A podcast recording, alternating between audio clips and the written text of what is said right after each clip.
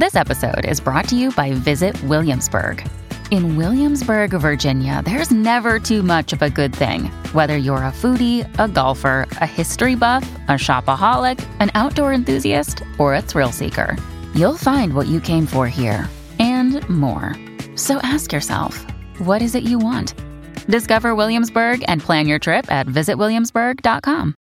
Welcome to the only daily podcast focusing on compliance news of the day. Each morning, start your day with a cup of coffee and Tom Fox, the voice of compliance, to hear about four of the top compliance, corruption, or leadership stories you will need to start your day. The Daily Compliance News is a production of the Compliance Podcast Network. First, a word from our sponsor.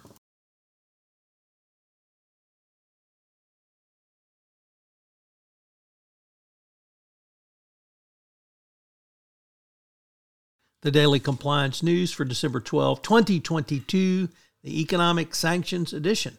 We begin with that story from the Wall Street Journal as the U.S. dropped uh, several different economic sanctions uh, last Friday, and one of those was a first time sanction, which was a sanction against a U.S. listed entity. Pingtan Marine Enterprise listed on the NASDAQ. And this blacklisting marks for the first time the Treasury Department directly leveling sanctions on a U.S. company uh, listed on the U.S. Stock Exchange. Should have noted that uh, this article comes to us from the Risk and Compliance Journal, Dylan Tokar reporting from the Wall Street Journal. So, a first time listing, this is for a uh, set of Chinese flagged fishing vessels which are using uh, on uh, potentially using illegal uh, labor or slave labor on their ships. Next up from the AP News, Peru's newest president has sworn in her cabinet and has asked them, each of the ministers she has picked, to um, give an anti corruption pledge. Uh, and that will be hopefully a key to calming the South American country which is seemingly in an endemic political crisis.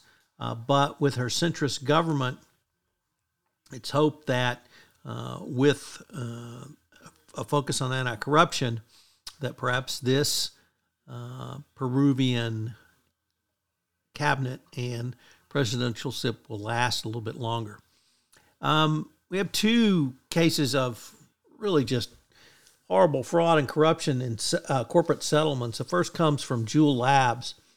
As reported by the New York Times, they've agreed to pay 1.7 billion to settle more than 5,000 lawsuits by school districts, local governments, and individuals who claim that the e-cigarettes were more addictive than advertised.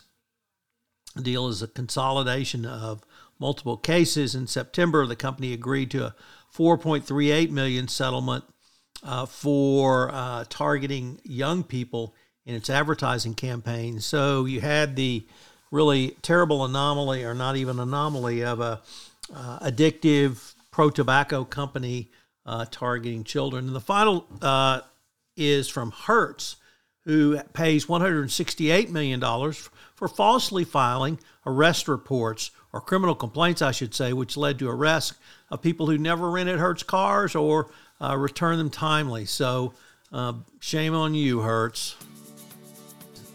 The Daily Compliance News is a production of the Compliance Podcast Network and a proud member of C Suite Radio.